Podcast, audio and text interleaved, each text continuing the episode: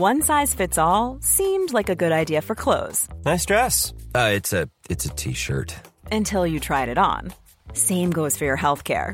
That's why United Healthcare offers a variety of flexible, budget friendly coverage for medical, vision, dental, and more. So, whether you're between jobs, coming off a parent's plan, or even missed open enrollment, you can find the plan that fits you best. Find out more about United Healthcare coverage at uh1.com. That's uh1.com.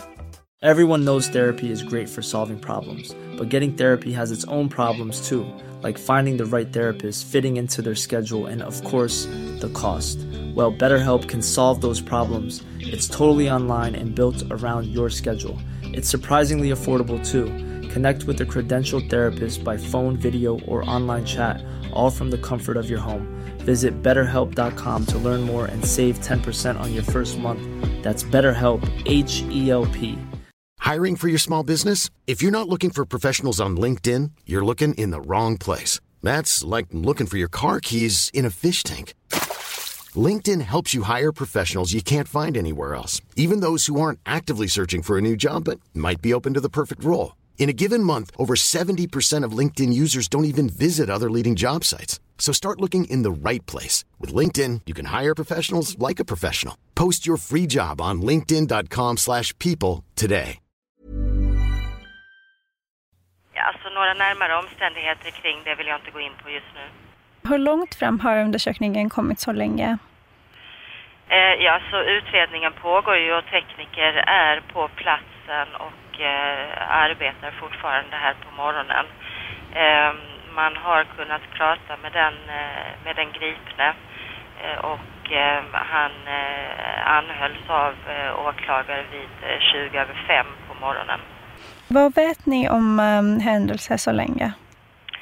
Det är fortfarande mycket som är oklart så att ja, några närmare detaljer kring, kring omständigheterna eh, har jag inte just nu. Utan vi, vi jobbar med att eh, samla in så mycket information eh, som möjligt för att kunna eh, få en bild av vad det är som har hänt. Vet ni om misstänkta mannen känner de mördade? Det är faktiskt inga uppgifter jag har. Du lyssnar på del två om skotten i Vallåkra. Jag heter Nils Bergman. Kort efter dödsskjutningarna och efter att Carl Gustaf förhörs första gången så drabbas han av hjärtflimmer och transporteras i ambulans till sjukhuset. Där samtalar han med ambulansvårdaren Sofie Rilöv och åklagaren vill veta mer i detalj om vad som sades. Om Carl Gustaf bland annat nämnde något om att han visste att männen han sköt ihjäl var beväpnade. Han utgick från det. Sa han sa till mig då när, när vi hade diskussionen huruvida jag hade agerat. Ja. Om någon hade brutit sig in hemma hos mig så eh, sa jag att men jag, vet, jag vet inte hur, hur gärningsmännen var, huruvida de var beväpnade eller inte. Så sa han att han, han fick utgå från att de var beväpnade. Ja. Och vad, var de, vad hade han utgått ifrån att de var beväpnade med? Sa han det? Han kan ha sagt knivar men jag är inte, inte säker på det. Mm här avviker lite från vad som står antecknat i förhöret så vill jag kontrollera om de uppgifterna i förhöret eh, för ordföranden. Mm. Eh, och eh, jag läser inne på tredje raden. Eh, eller jag läser hela det stycket, annars blir det så konstigt. Vid flera tillfällen frågade han mig om vad jag gjort om två farliga män som jag känt till försökt ta sig in till mig. Jag svarade honom att det berodde på vad det var för typer, om de varit beväpnade eller inte. Jag förtydligade för honom att om någon beväpnad brutit sig in hos mig och jag hade haft vapen hade jag skjutit. Jag frågade honom vid något tillfälle om de två männen som brutit sig in hos honom varit beväpnade och i så fall med vad. Den misstänkte berättade att han utgick från att det varit beväpnade med knivar. Han sa aldrig rakt ut att han såg någon kniv men han utgick från det. Mm. Hur är det med de här uppgifterna? Ja, stämmer. Mm. Berättade han någonting mer om de här personerna för dig? Nej. Ingen historik, ingen bakgrund? Han utgick ifrån att det var några typer som sagt då, som, som var farliga. Eh, så jag, jag antog att han, hade, att han visste vilka det var. Eh, sen berättade han aldrig för mig att han såg dem. Eh, men att de hade skrikit någonting i form med att vi ska ta dig eller vi ska plocka dig eller något sånt. Eh, så jag, jag utgick ifrån att, att han visste vilka det var eftersom han hade fått höra deras röster eller deras tillrop och skrik. Men det var inget ni pratade om? Nej. Och sen eh, undrar jag ju dig, eh, eh, undrar jag ju då eh, hur du uppfattade honom under den här tiden då ni satt och pratade. Att då tänker jag på hans sinnestillstånd. Har du någon, kan du säga någonting om det? Han, han upplevdes ganska chockad men lugn på samma, samma gång. Liksom. Han blev lite uppgiven när han berättade om det. Eh, han, eh, när vi pratade om att inte jag eh, jobbade här i Helsingborg utan att jag jobbade i Hässleholm så sa han att ja, det märktes att inte jag var härifrån. Eh, och då vet jag inte om det märktes på det agerandet poliserna hade mött honom med tidigare eller vad. Eh, men som sagt lite uppgiven. Och eh, att han på något sätt ville ha bekräftelse på att han hade gjort rätt. Mm. Pratade ni någonting om rädsla? Kom det upp någonting om det? Ja, eh, han sa att han hade varit rädd och att det var antingen eh, att han kände i den situationen att antingen är det de eller är det jag som kommer att dö ikväll. Mm. Antingen är det de eller så är det jag, är det ultimatum Carl Gustav känner i situationen. Simon och Fredrik var troligen maskerade när de stod utanför Carl Gustavs dörr, samt beväpnade med kniven och metallröret som senare anträffas bredvid dem. Men det råder fortfarande oklarheter kring exakt hur Simon och Fredrik stod vid tiden då skotten avlossades. Senare under natten, efter att dödsskjutningarna har skett, så är kriminalteknikern Magnus på plats och gör en inledande brottsplatsundersökning. Kan du på plats genom den tekniska utredningen placera var du tror att eh, Carl Gustaf har stått någonstans? Ja, det är ju som man ser av utredningen man har tittat och så. Det måste vara i, om man säger, i hallen om man säger så. Det går ju, för vi har ju trappan till rakt innanför dörren en bit. Mm. Vardagsrum till, det beror vilket håll man står, men står man vänd mot dörren till höger så har vi bordet till vänster direkt innanför dörren. Mm. Så i närområdet till dörren, det går inte att säga exakt var men det kan inte vara för långt bort från dörren för det blir för mycket vinkel och då kanske man missar det lilla fönstret och liknande. Mm. Kommer du ihåg idag va, vilket skjutavstånd som, som man kunde uppskatta det till genom den tekniska eh, utredningen? Det, om jag minns rätt så maxavståndet som NFC sa till, om man säger gardinen då, det var om jag minns rätt var det en och en halv meter som max då och sen ner till 0,05 och det räknar de då från pipmynningen. Då. Fram till gardinen? Ja, fram till gardinen för då är ju glas och sånt emellan som gör att det kan vridas och vändas lite. Mm. Men då gör ju utrymmet på trappan utanför att vi har ett trappsteg som går ner en bit och då kan träffbilderna förändras eller kanske till och med ha missat eh, offren. Har du någon uppfattning genom den tekniska utredningen var de här två eh, personerna har befunnit sig som blev skjutna? Ja, alltså de måste, för enligt mig som jag kommit fram till med längd och liknande, de har suttit och pratat, det är att på, utanför trappan, alltså på entréplanet framför dörren. Hade de gått ner ett halvt trappsteg så hade det kanske missat. På? Ja, på alltså bron utanför. Bron säger vi norr om en trappa ja. Mm. utanför dörren. Du vet ju också att de blev träffade på olika vis. Mm. Har du kunnat dra några slutsatser av det tänkbart händelseförlopp enligt dig? Nej, ingenting jag skrivit om riktigt för jag kan ju inte säga hur de har stått placerade på bron. De har blivit träffade i bröst och rygg mm. och det kan ju inte jag avgöra om någon har stått, hur de har stått vända i skottögonblicket. En har ju stått med ryggen mot och en har stått med bröstet mot. Det är så mycket jag kan säga. Ja. Kriminalteknikern kan tyvärr inte säga mer kring hur man tror att de stod vända under själva händelseförloppet. Men man menar att en av dem har stått framåtvänd och detta är Fredrik, varpå Simon då har stått med ryggen mot Carl Gustav under själva skjutögonblicket. Åklagaren Lotta Bromé frågar rättsläkaren Elias Palm om hans bedömning sett utifrån skadebilden. Eh, jag tänkte att jag, eh, efter det att du har granskat uppgifterna om Fredrik och du har kännedom om Simon, kan du eh, beskriva, om vi börjar med Simon, det mest troliga händelseförloppet efter det att han har blivit skjuten? Och då tänker jag ju såklart på det medicinska, det fysiska händelseförloppet. Mm. Eh, och, och då är det så att Eh, Simons skador då är ju eh, riktade framförallt då hamnat på höger sida av ryggen. Eh, och eftersom det är ett hagelgevär det här så ger det upphov till på, på lite längre avstånd så blir det då många, ett 80-tal i det här fallet, rundade sår eh, orsakade av det här haglet. Eh, och de har då gått eh, säga, snett eh, framåt, något uppåt eh, och då går in i kroppen genom huden, muskulaturen, eh, slår sönder delar av skulderbladet och in sen då i den högra sidan av bröstkorgen. Har du någon uppfattning eh, hur lång tid det tar innan eh, Simon avlider efter det att han träffats av skotten, skottet? Här har vi ju egentligen två parametrar vi brukar fundera kring. Det ena är, förlåt, eh, det ena är handlingsförmåga och det andra är alltså tills det att han eh, avlider. Hjärtat slutar slå i det här fallet då. Eh, och det, det, är alltid vanskligt att bedöma detta utan vi brukar eh, prata om i, försöka göra någon form av överslagsberäkning beroende på hur stora är de här skadorna. Hur fort blöder det ut? Eh, och, ehm, och då tror jag inte jag vågar säga närmare än att säga att det, jag tror inte det, det här handlar inte om enstaka sekunder.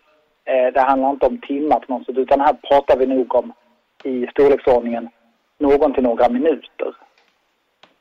Men närmare så skulle jag inte våga säga egentligen. Nej. Nästa steg är då att om du skulle kunna redogöra då eh, eh, för eh, vad som händer med Fredrik efter att han har träffats av skott. Mm. Och hans skada är då mera sammanhängande och är då ett som vi tolkar som ett eh, tecken på att avståndet förmodligen är, är kortare än eh, gällande Simon. Och det gör att den här kan säga, kvasten eller gruppen av hagel som lämnar eh, gevärets mynning är mera samlad. Den har inte hunnit sprida så mycket. Och det ger inte upphov till då talrika eh, småsår utan mer en samlad sårskada.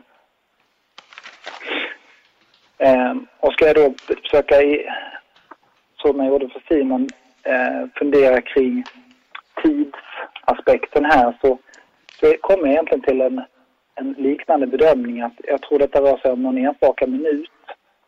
Eh, svårt att bedöma alltid, men utifrån storleken på de kärl som är skadade i Fredriks fall jämfört med Simon så tror jag att Fredrik har haft en kortare tid av överlevnad och en kortare tid av handlingskapacitet. Mm. Eh, Sen är det då någon fråga bara här om eh, du har, du har uttalat om om huruvida det är möjligt att de kan ta sig från sätta i dörren, eh, entrédörren vid fastigheten och ut där de har anträffats om det är fysiskt möjligt för dem. Mm. Och det, det, är inget som motsäger, motsäger det. Och anledningen till att vi formulerar oss så här är egentligen att det finns eh, ganska många rättsmedicinska ärenden med folk som har väldigt svåra skador och som bevittnat ändå tagit sig långa sträckor. Eh, och det gör att här är man försiktig. Det, eh, man, det går inte att utesluta att folk kan ta sig ganska långt trots oerhört svåra skador. Jag tänker också avsluta med frågan om, om du har någon uppfattning om det hade gått att rädda någon av dem? Ja, och, och jag säga att då, då är ju min, eh, mitt perspektiv av svåra skador är ju att jag får dem på, på i, i stor utsträckning. Sen skriver vi ett rättsintyg av levande individer också, men sällan med den här typen av skador. Eh, det är inget som motsäger att man kan överleva en, ett, ett skott av eh, hagelgevär, det har vi sett förut. Eh, men i, jag ska säga, i Fredriks, rörande Fredriks skador så finner jag det osannolikt. Ehm, och i Simons fall så, så vågar jag inte bedöma det. Och det, detta är ju också en, en, eh, en tidsaspekt här. Där man har ytterligheten att du ådrar dig skador i princip utanför ett akutsjukhus. jämfört med att du har en, en eh, längre tid inne. Ehm, men som sagt, jag, jag tycker det är svårt att bedöma det. Eh, jag finner det osannolikt i Fredriks fall. I Simons är jag mer osäker på bedömningen. Mm. Tack, jag har inga fler frågor. Åklagaren har sedan lång tid tillbaka gått efter linjen att Carl Gustav ska prövas för skyldighet till dubbelmord. Och kanske är det det han är skyldig till. Eller så går det att bedöma hans agerande på ett annat sätt. Utifrån den stress Carl Gustav måste ha känt under händelseförloppet. Vi återkommer till vad man i en sån här situation skulle kunna ha gjort. Det finns givetvis andra utfall som man i efterhand kan spekulera kring huruvida de varit lämpligare eller inte. Och det är sådana frågor man nu börjar ställa till Carl Gustav. Det här är ju kanske ytterligare en i raden av konstiga frågor men hade du kunnat skjuta ett skott och sen avvakta och se vad den andra skulle göra? Fortfarande är jag i chock. Det gäller mitt liv. Mm. Tänkte du tanken att du skulle kunna skjuta ett varningsskott eller något skott ovanför? Det är mitt i natten. Allting är mörkt. Jag är ensam. Hur? Finns ingen annan, ingen, ingen annan möjlighet att släppa in dem, då har jag redan, då är jag död. Mm. Inget annat. Mm.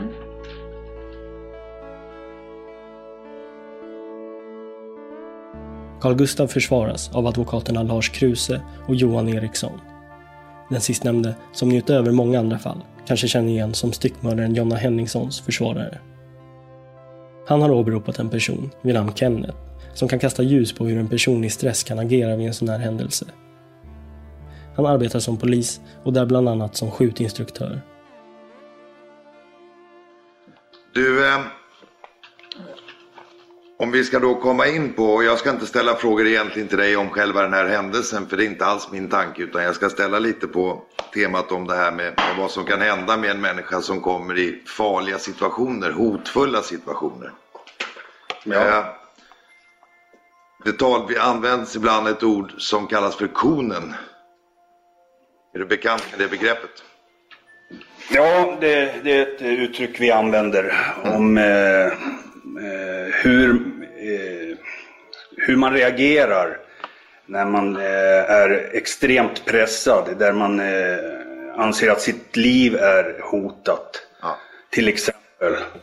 Eller annans liv. Man eh, hamnar i en situation där kroppen reagerar på konstiga sätt ibland.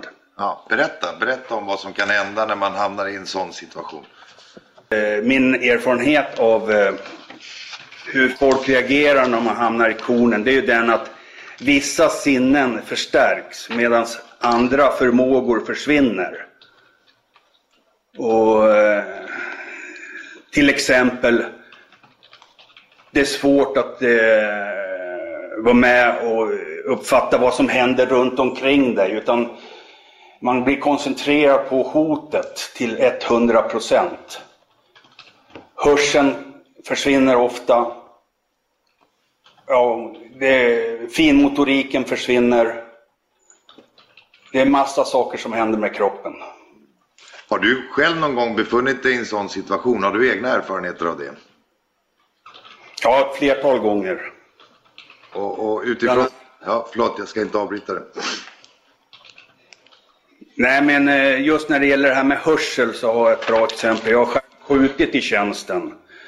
Eh, och eh, skjut, sköt i ett, en, på en T-banestation i en hisshall. Och jag, mina kollegor blir lomhörda efteråt. Själv har jag inte hört smällen överhuvudtaget. Och jag hör hur bra som helst efter att jag har skjutit. Men mina kollegor som står bredvid är döva. Så det är ett exempel hur man blockerar vissa sinnen. Mm.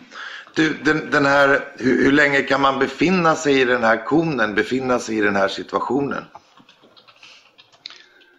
Ja, som vi lär ut det är ju att det finns ju en effekt då när du är i konen. Det är ju så länge hotet, du uppfattar att eh, hotet är riktat mot dig.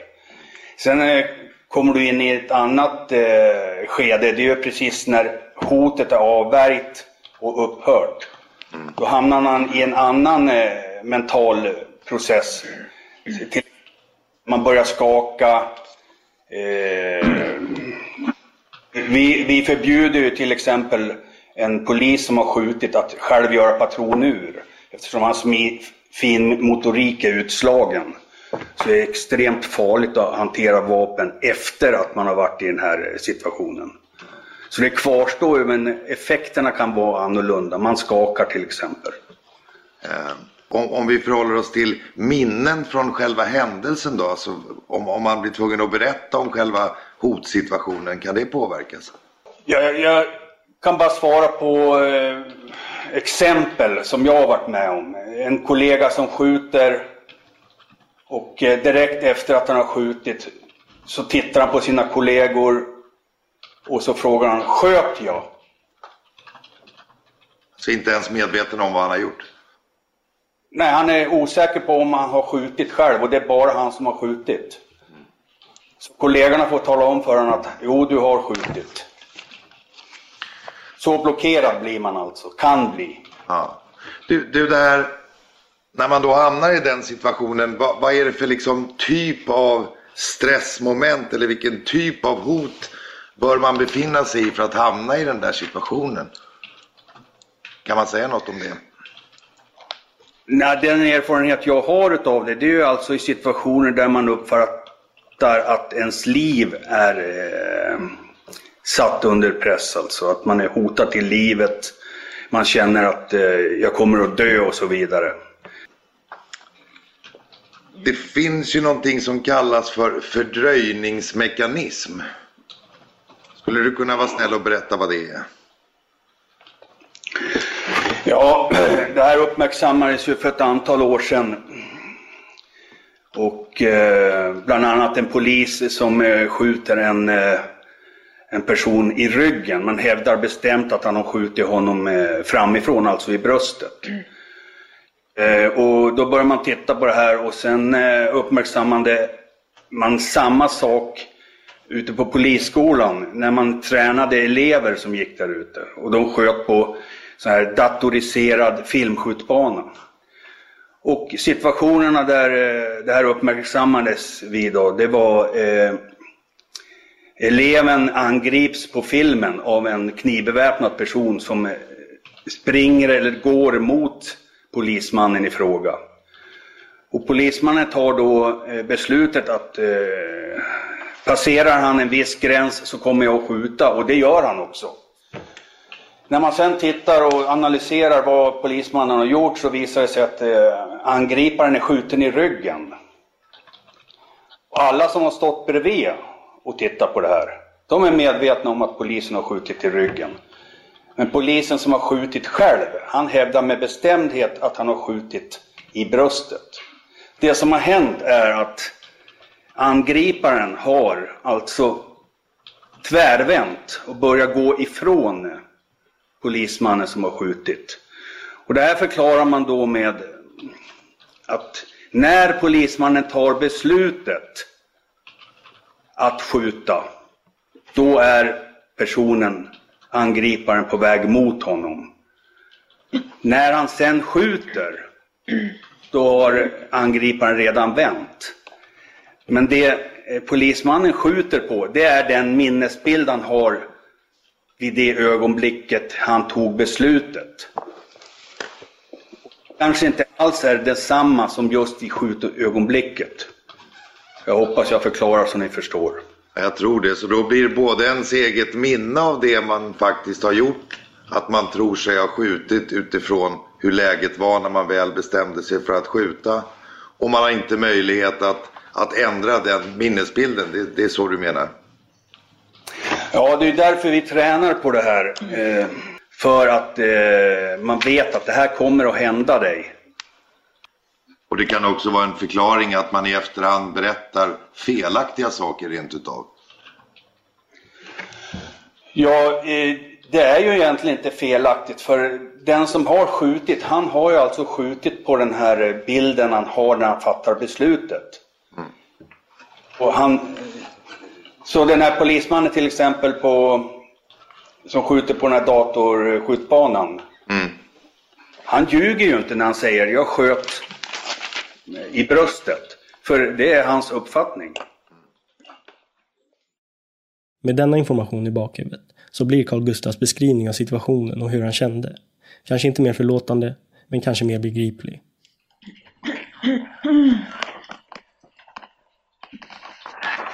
Det här är ju kanske ytterligare en i raden av konstiga frågor men hade du kunnat skjuta ett skott och sen avvakta och se vad den andra skulle göra? Fortfarande är jag i chock. Det gäller mitt liv. Mm. Tänkte du tanken att du skulle kunna skjuta ett varningsskott eller något skott ovanför? Det är mitt i natten. Allting är mörkt. Jag är ensam. Hur? Finns ingen annan, ingen, ingen annan möjlighet att släppa in dem, då har jag redan, då är jag död. Mm. Inget annat. Mm.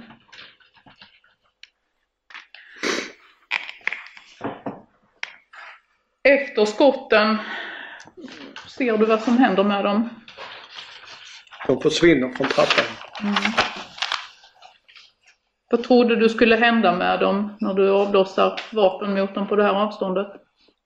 Jag sa ju till polisen att de skulle ta en spårhund med sig. Mm. Men det nonchalerade de. Jag sa att det bestämmer vi själva, det har du inte med att göra.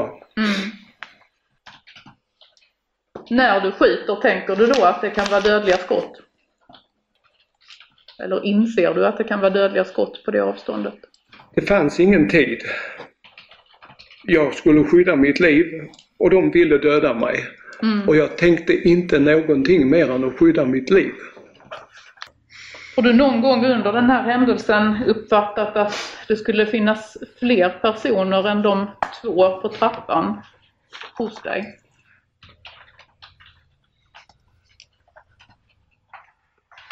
De två, det var de jag såg. Mm. Och för övrigt har jag inte sett några fler.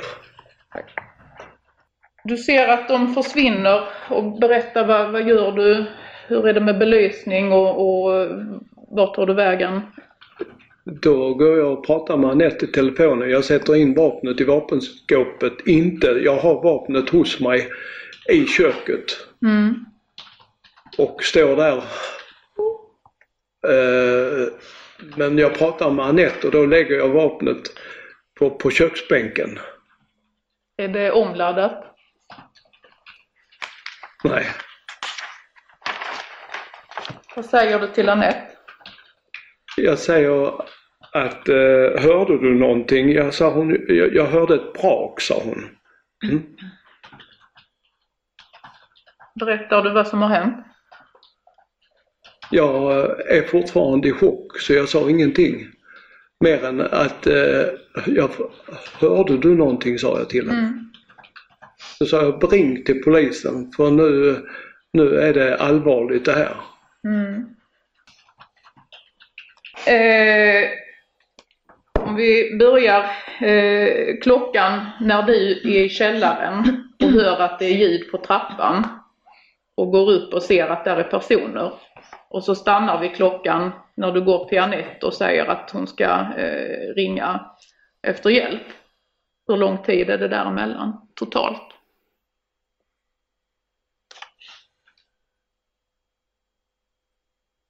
Tre, fyra minuter. Mm.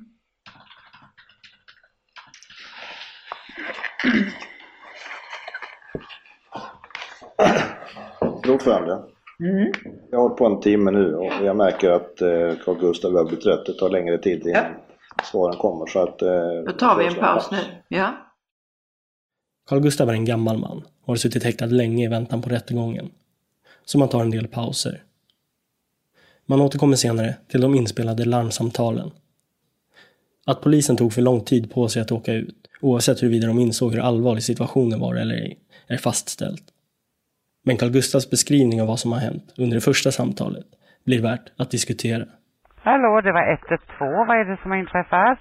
Ja, kan jag komma till någon kriminalpolis?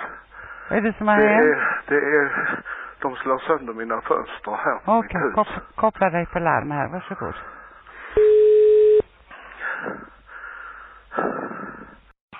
Eh, polisen? Ja, hej på dig. Du, det är allvarligt. Det är två killar här, de har slagit sönder dörren och jag bor i Vallåkra. Det är andra gången nu. Ja, är inne hos dig nu eller? Du, jag har tagit ut dem. Har du tagit ut? Men eh, det är verkligen akut. Men har de, de har slått in din dörr? De har slagit in dörren, ja. Har du plockat ut dem? De är ute nu, ja. Ja. Är de kvar där har de stuckit iväg? Du, jag tror de är kvar. Jag tror inte de kommer någonstans. Åklagaren menar att han borde ha uttryckt sig tydligare då han visste att han nyss skjutit mot Simon och Fredrik från ett förhållandevis väldigt kort avstånd. Men Carl Gustav är vag under samtalet, säger att han citat tagit ut dem, vilket såklart kan misstolkas. Carl Gustavs försvarare låter honom förklara hur det kommer sig att han uttrycker sig så här. Vi börjar. Algot Kruse. Ja tack. Jag har några få frågor, Carl Gustav. Eh, har du varit med om någon liknande händelse i ditt 68-åriga liv tidigare? Aldrig på detta viset. Någonting som ens kommer i närheten? Aldrig. Har du någon gång varit i en situation där du upplevt att ditt liv har varit i fara på det sättet som nu? Aldrig. När du ringer polisen, och det samtalet har vi hört, så säger du det är två killar här, de har slagit sönder dörren. Det är andra gången nu. Jag läser på sidan 36 i förundersökningen. När du säger det andra gången nu, vad menar du med det? Ja, de eh, slog ju in mina rutor första gången. Då är detta andra gången nu. Det är Simon och Fredrik du försöker få fram att det är frågan. Det är de, ja. Ja. När du säger jag har tagit ut dem, vad menar du med det? Att jag har försvarat mig. Det fanns ingen tid. Faran måste bekämpas. Jag eh, fick ett angrepp och då var det en duell. Antingen var det dem eller så var det jag. Och då så är min uppfattning att jag har tagit ut dem i det chockade tillståndet. Är det ditt sätt att säga till polisen att du har skjutit dem? Förlåt? Är det ditt sätt att förklara för den här polisen du pratar med att du har skjutit dem? Det var det som jag hade att komma med. Ja. Så säger du det är akut. Det är verkligen akut. Kommer du ihåg att du sa det? Jag minns det. Ja. Minns du också att du sa jag tror de är kvar, jag tror inte att de kommer någonstans? Ja, jag minns jag sa det, ja. Ja. Hur mådde du efteråt? Jag tänker, jag har ju lyssnat på en del samtal, eh, att du, du vågar knappt gå ut. Jag gick inte ut alls. Jag höll mig inne i huset till polisen kom. Ja. Men inte ens när polisen kommer så går du ut. Du säger att, att de är där. Är de där? Mm. Ja. Minns du hur du mådde Carl Gustaf? Ja, jag var ju eh, en, en väldigt eh, chockad situation där jag var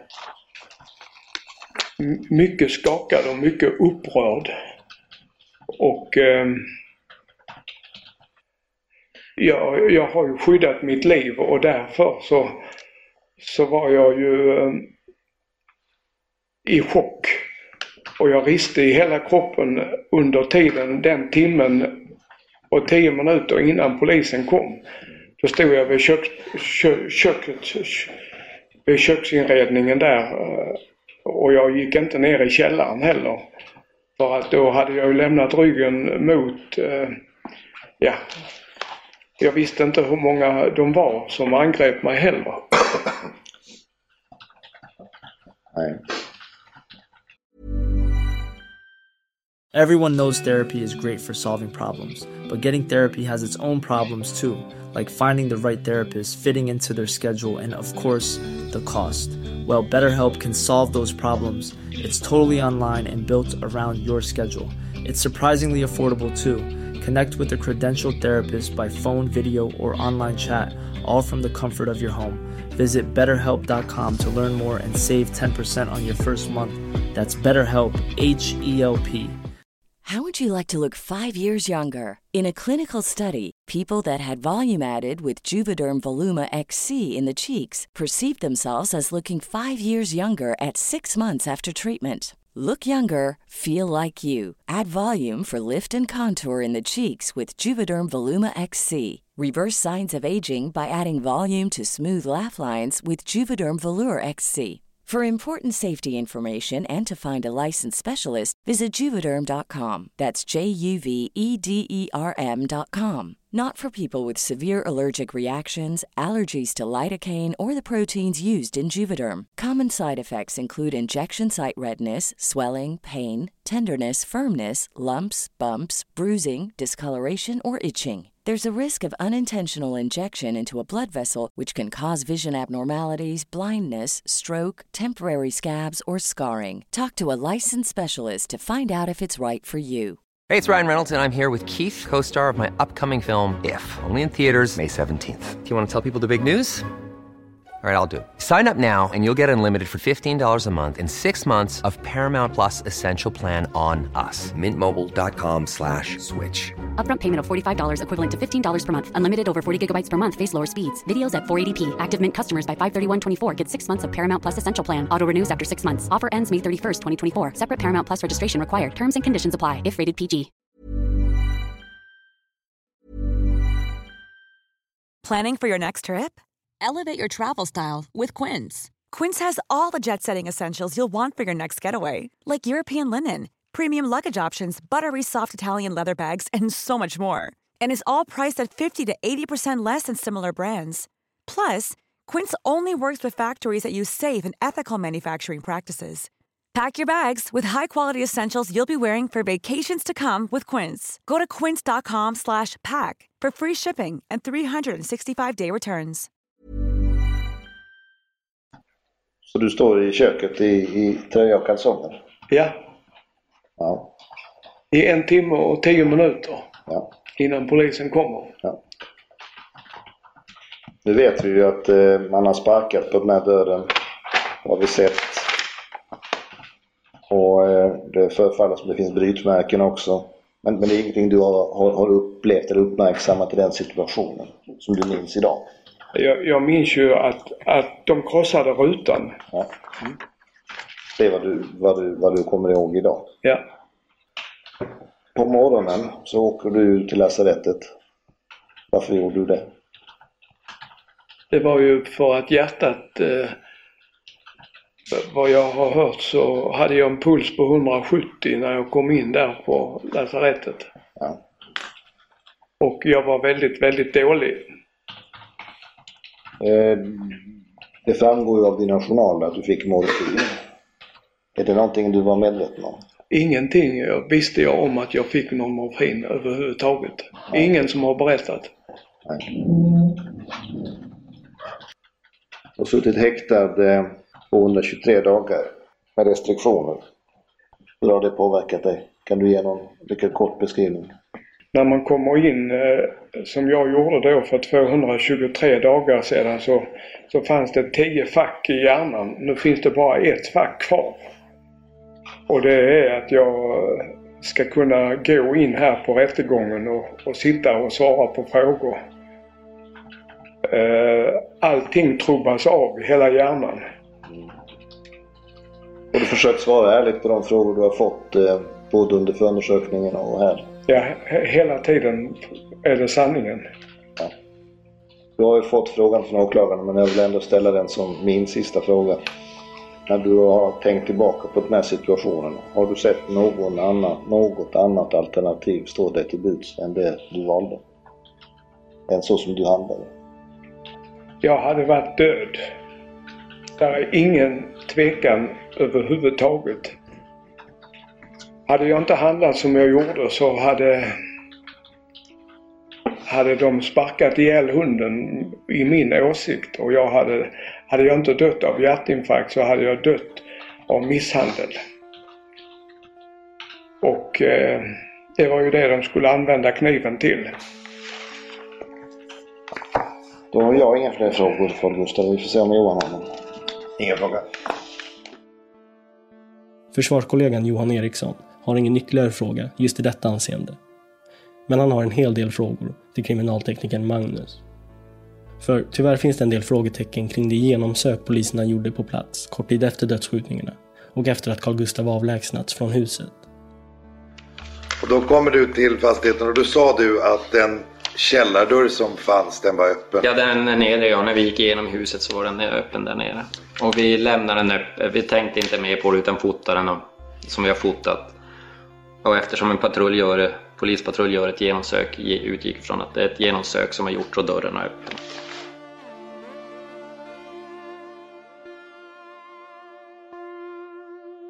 För att förtydliga så har alltså en första polispatrull varit inne i huset innan kriminalteknikern Magnus kommer till platsen. Inget ovanligt i det, men det råder oklarheter gällande till exempel hur källardörren öppnats. Om det var polispatrullen som öppnade den, eller om någon helt annan person, en tredje person, kan ha öppnat den tidigare under kvällen i syfte att ta sig in i huset. Men, men utgick från det om man, om man säger när man genomför platsundersökningen så är väl utgångspunkten att platsen ser ut som den gör. Ja, men vi utgick från att det var pa- polispatrull som har öppnat dörren där nere. Du, när, när, om i utrymmet en trappa ner, Eh, jag källar, alltså i källar, källarplan, ja. källarplanet, där ligger det glas. Eh, glas, ja. Det glaset kommer ifrån, Då, eh, utgår från att den kommer där uppifrån. Alltså, för eh, står man på, hur blir det, trappan. Ja, ni har varit på platsen, de flesta. Men står man på trappan så låg det glas ut på gården lite utanför och så låg det glas spritt runt omkring plus ner i trappan inne i, i vad heter det, i hallen. Så det, glaset som låg där nere utgick från att det har trillat ner med spjälan för det var väl 36 centimeter till man kunde ramla ner i, i till tra- ingången där nere. när jag var där så kunde jag se att mellan dörren, om vi säger, om vi kallar dörren den, där glas, den glasdörren som är sönderslagen, där uppe. Ja, ja. Entrédörren. En tredörrig, ja. ja. Mellan, mellan golvet på entrédörren och husets eh, huskroppen, huskroppen så finns ett mellanrum. Och där kan det falla ner glas. Ja, ja. Och nere i, på golvet i källarutrymmet Mm. så ligger det glas. Alltså. Låg det glas ovanpå dörren? Ovanpå, du menar på... Källardörren? List, du menar på ja, listen där uppe? Ja. kan jag tyvärr inte svara på. För om det hade legat glas ovanpå där så hade det tytt på vad då? Att dörren hade stått öppen vid när det hände. Ingången till källaren är alltså placerad som så att om man står riktad mot huset och står uppe på trappen till huvudentrén, där Simon och Fredrik blev skjutna, så är källardörren precis under huvudentrén, ytterligare en liten trappa ner. På Rättegångspoddens Instagram kan ni se en bild på hur det ser ut. Men man frågar sig nu om denna källardörr kunde ha varit öppen vid tiden för skjutningarna. Skulle den ha varit öppen så skulle glassplitter från fönstret till huvudentrén troligen legat uppe på dörren. Och detta skulle då tyda på att någon öppnat dörren innan polisen har kommit till platsen. Och då möjligen av Carl Gustav själv, men det har han inget minne av att han har gjort. Så därför öppnas teorin upp om att det då skulle kunna vara Simon och Fredrik som öppnat den. Eller möjligen att en tredje person varit med dem och befunnit sig vid källarentrén. Och då ska jag säga till dig då så, så att alla förstår. Jag, jag, jag har då tittat på fotografierna i Bippen. Och med bippen som Johan hänvisar till syftar han till bilder inom polisen. Alltså deras egna bilder som tagits i utredningen och som åklagaren, försvaret och rätten fått ta del av. Och eh, det här är ett fotografi som är taget in i det utrymme som finns utanför ingången till källardörren. Det blir till... Ja, så ja. Jag vet Ja, vart du är. Mm. då, då är du med. Ja. Och då tycker jag att det ser ut som det ligger glas på golvet där. Det ser ut som en glasbit, det kan jag hålla med om. Så att, det kan jag hålla med om, ja. Och vad skulle det kunna tyda på? Ja, om man säger med tanke på den information vi hade när vi kom på platsen så antingen polis som har gått in och fått glas under skon eller någon annan. Om, om, vi, om vi börjar med idén då med glas under skon. Mm. Du, om du tittar på det där fotografiet så...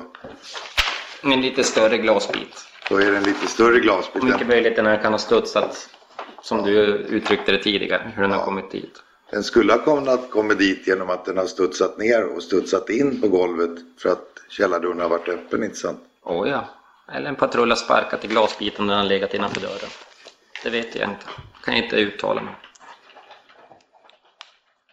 I källaren hittas skoavtryck som man inte lyckas identifiera till någon som varit på platsen. De är dock vaga och svåra att arbeta med. Och kriminaltekniken och NFC gör sitt bästa. Men tyvärr utan framgång. Men försvarsadvokaten är inte helt nöjd med kriminalteknikernas arbete gällande sökning efter fingeravtryck. Ja. Men det innebär att ni har sett fotspår, inte sant? Vi har sett sådana som inte, om man säger som eh, NFC säger, inte när vi lämnar in dem till våran spårredovisare Mm. säger de att det är ingen idé och när man har jobbat ett tag så säger man det här det, det går inte att lyfta och det går inte att avgöra om det är grova kängor, t- gympaskor liknande. Och, och kan jag av det dra slutsatsen att du har påträffat svår identifierade Ja, spår? det kan man göra, ja. Och, och jag, jag vet att man kan, men har du gjort det då i källarplanet? Det var en bra fråga. Jag kommer faktiskt inte ihåg. Om vi har sett någonting. Hade jag sett någonting som tyder på att det är något, bra spår så hade jag nämnt det, men annars nej. Fingrar på dörren?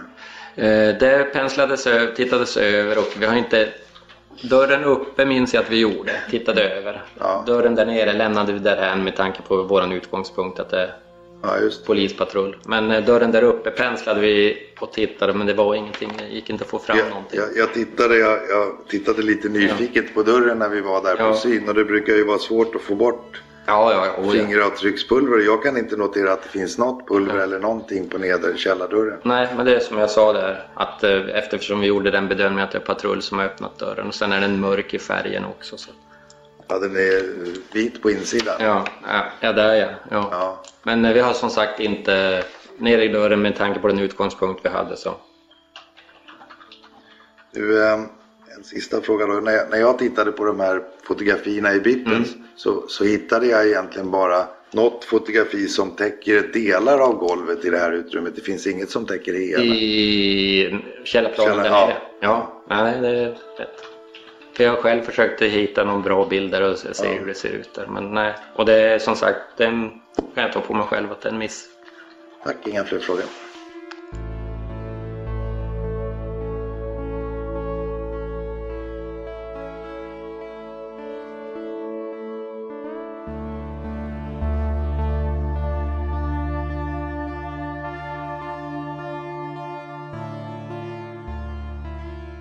Med Carl Gustafs rädsla, jag tänker bara avsluta lite med det. Eh, så upplever jag den lite otydlig. Jag tänker ändå, den här rädslan då, om den fanns och hur ofta den yttrar sig, om den yttrade sig. Om vi kan gå tillbaka till det och avsluta i den delen. Då tänker jag på kanske framförallt hur det ser ut 2015. Jag kan inte minnas någon, att jag märkte någon rädsla. Det kan jag, nej, det tycker jag inte för att jag tycker inte att vi, vi pratar om så mycket annat så jag kan inte minnas att det var någon rädsla. Men pratade han själv någon gång och sa ut så här, jag är rädd eller han pratade han om dem eller någonting? Var Inte- nyfiken på, på Simon och Fredrik? Inte mycket. Nej. Lite? Nej, det var inte mycket. Nej, vad jag kommer ihåg så var det inte mycket alls överhuvudtaget att vi, att vi berörde det ämnet. Inte väldigt mycket så.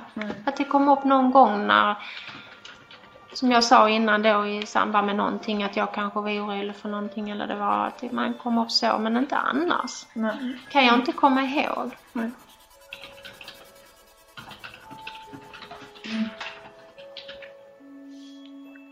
Vad är din tanke? Du eh, eh, tänker ändå... Vad tänker du om varför Fredrik och Simon gick hem till Carl Gustav den här aktuella kvällen? Alltså jag vet inte. Det har jag ju funderat så många gånger på själv också varför. För de visste ju om att Kenneth och jag vi höll på att återförenas och vi trodde allt var lugnt. Jag, och jag hade träffat Simon ungefär en vecka innan när tvillingarna fyllde år. Han var hemma. Det var första gången jag träffade honom på nästan ett år.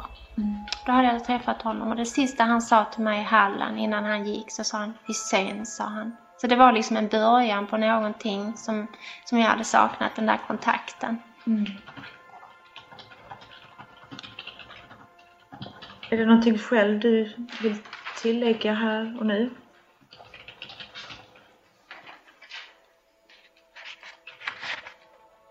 Jag vet inte. Nej.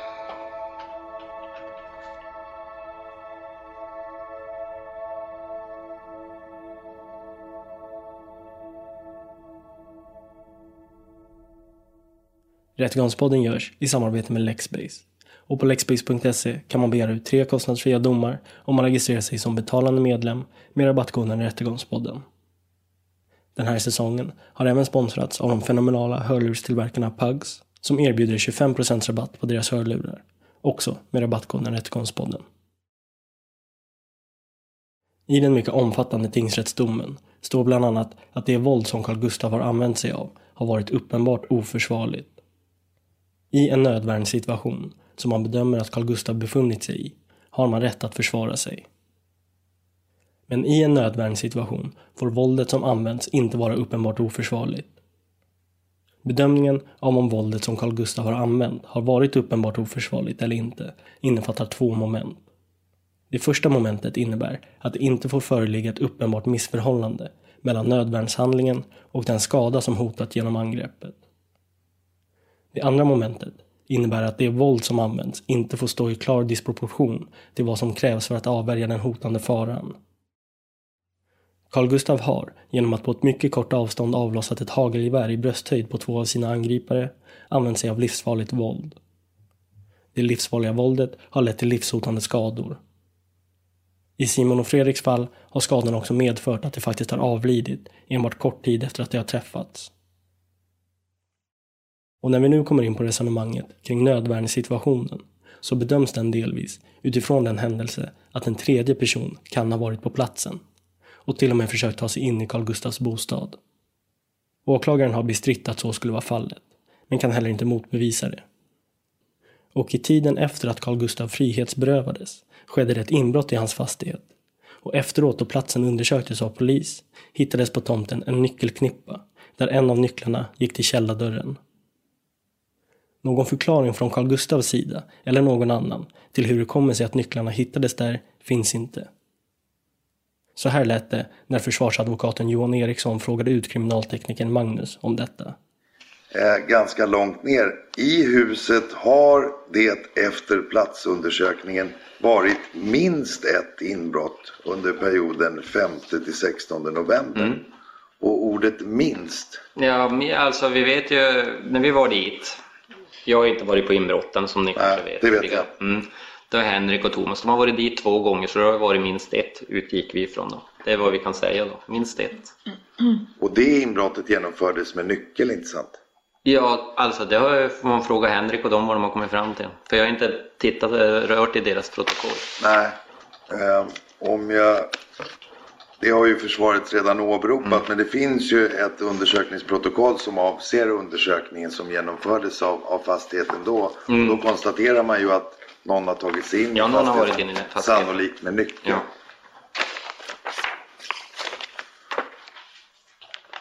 Och de där nycklarna passar till källardörren? Ja, det ska jag säga ärligt så har jag inte frågat Henrik vart de gick in med dem. Utan den passade till fastigheten har han sagt. Så avsaknaden av vissa kontroller vid den kriminaltekniska undersökningen, i förening med dels polisens uppgifter om att han inte med säkerhet kan minnas om källardörren varit låst eller inte, och dels den upphittade nyckeln till källardörren, ger utrymme för att en person rent faktiskt skulle kunna ha öppnat källardörren på kvällen den 14 oktober 2015. Polisen har heller inte kommit till platsen i direkt anslutning till skjutningen. Vilket innebär att det har funnits möjlighet för en tredje person att osedd ta sig därifrån. Det kan också konstateras att de två axelremsväskor som Simon och Fredrik haft med sig när de klivit på tåget till Vallåkra inte längre har funnits på eller i närheten av dem när de har anträffats avlidna. Väskorna har heller inte återfunnits vid gjorda eftersökningar av dem.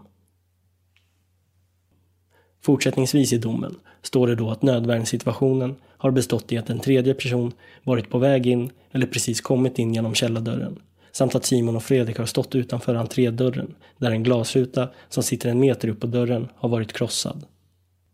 Simon och Fredrik har varit beväpnade med en kökskniv respektive ett metallrör och de har uttalat dödshot mot Carl Gustav.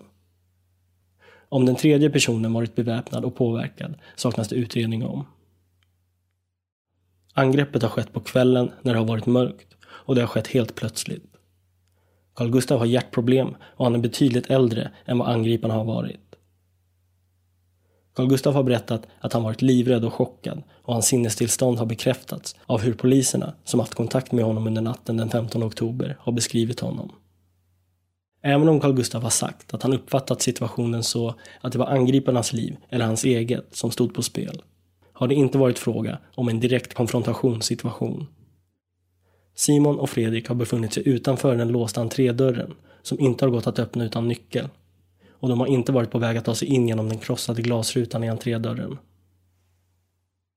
Även med ett accepterande av att den tredje personen har varit beväpnad och påverkad har denne befunnit sig på ett helt annat våningsplan än Carl Gustav när den sistnämnde har avlossat skotten. Från det att Simon och Fredrik har krossat glasrutan i entrédörren och Carl Gustav bestämt sig för att agera har det också gått en viss tid fram till dess att han faktiskt har skjutit. Carl Gustav har inte på något sätt förvarnat sina angripare om att han varit beväpnad. Han har inte skjutit varningsskott och han har siktat på Simon och Fredriks överkroppar när han har avlossat skotten. Vid en samlad bedömning anser tingsrätten därför att det har förelegat ett uppenbart missförhållande mellan nödvärnshandlingen och den skada som hotat genom angreppet. Samt att våldet som har använts har stått i klar disproportion till vad som har krävts för att avvärja den hotande faran. Våldet som Carl Gustaf har använt har därmed varit uppenbart oförsvarligt.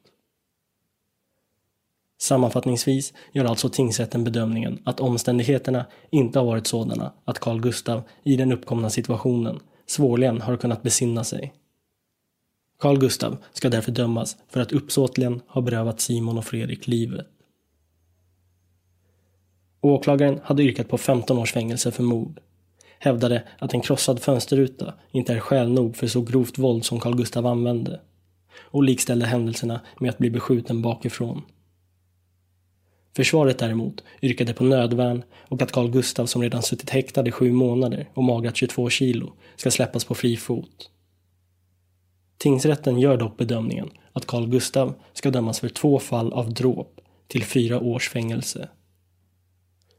Vi hör ett utdrag från Carl Gustavs försvarare Lars Kruse i Sveriges Radio. Vi eh, är naturligtvis mycket nöjda med att vår klient eh, inte blev dömd för mord varken i ett eller två fall.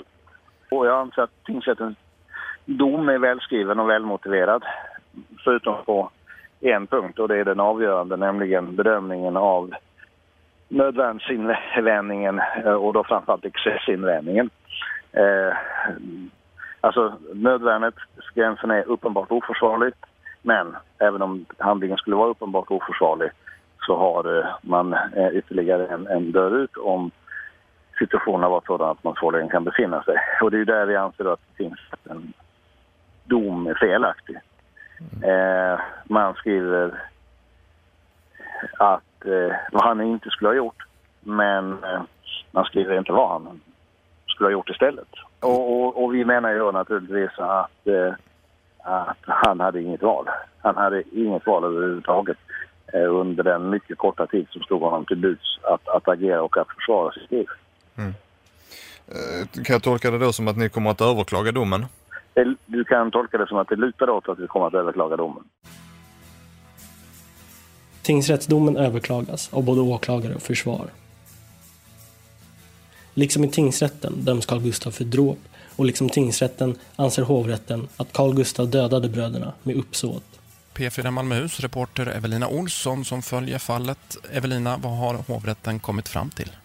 Ja, eh, man meddelade nu precis att även hovrätten dömer mannen för dråp men de sänker straffet till två års fängelse. Hovrätten anser vidare att Carl Gustav hade rätt till nödvärn. Precis som tingsrätten menar hovrätten att en tredje angripare var på plats vid huset i Vallåkra och att denne var på väg att ta sig in genom källardörren eller precis hade tagit sig in när det första skottet avlossades. Hovrätten skriver vidare i sin dom att Carl Gustav hade rätt att försvara sig och att dödligt våld kan vara tillåtet som nödvärnshandling. Men totalt sett anser hovrätten att Carl Gustavs agerande var uppenbart oförsvarligt. Att han använde mer våld än vad nöden krävde. Sveriges Radio ringde upp Lars Kruse igen för en kommentar.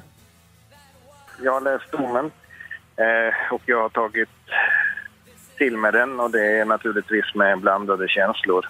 Ett steg i rätt riktning om man tittar på påföljden isolerat. Men vi hade naturligtvis hoppats på en frikännande dom. Att jag anser att hovrätten, i likhet med tingsrätten, har ställt alldeles för stora krav på en människa som befinner sig i en extremt utsatt situation.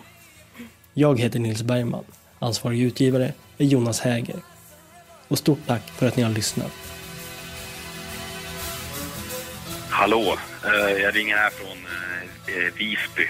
Sitter här med en väldigt söt kopp cappuccino. Ehm, första gången lyssnade på första avsnittet, det här kidnappningsfallet. Jag kommer ihåg att jag cyklade mot en fest och, och då kommer det till någon sorts turning point i avsnittet. När den här då eh, karaktären Eh, den, här, den här sociopaten, eh, som jag skulle vilja kalla honom, eh, när han pratar om hur han har då manipulerat den här off-majsen men-liknande andra karaktären till att göra någonting. Eller om det var när han såg hans kuk när de pissade och han blev förbannad för att den var större än hans, eller hur det var. Och jag var tvungen att sätta mig ner på en bänk. Eh, då tänkte jag sånt här, det här går inte att skriva. Det går inte att fejka den här sortens historier. Sånt här finns bara i verkligheten. För hade det här skrivits, hade den här karaktären skrivits, hade jag inte tyckt att han eh, var särskilt trovärdig. Utan det är ju just att han är så pass teatral som person som gör det så ofantligt intressant. Och sen ska jag också säga att, att jag tycker att flera av de andra fallen är otroligt fascinerande. Den här eh, kvinnan som, som då, eh, sägs ha så, sågat upp någon på sitt badrum och stuckit iväg med bilen och mötte polis och allt. Det är en otrolig historia. Men första avsnittet kommer jag eh, eh, ha kvar länge tror jag. Eh, det finns någonting som är så jävla makabert tilltalande med den karaktären. Det är helt otroligt. Ja, ha en, eh, en fortsatt trevlig dag och fortsätt med eh, podden eh, Fridens.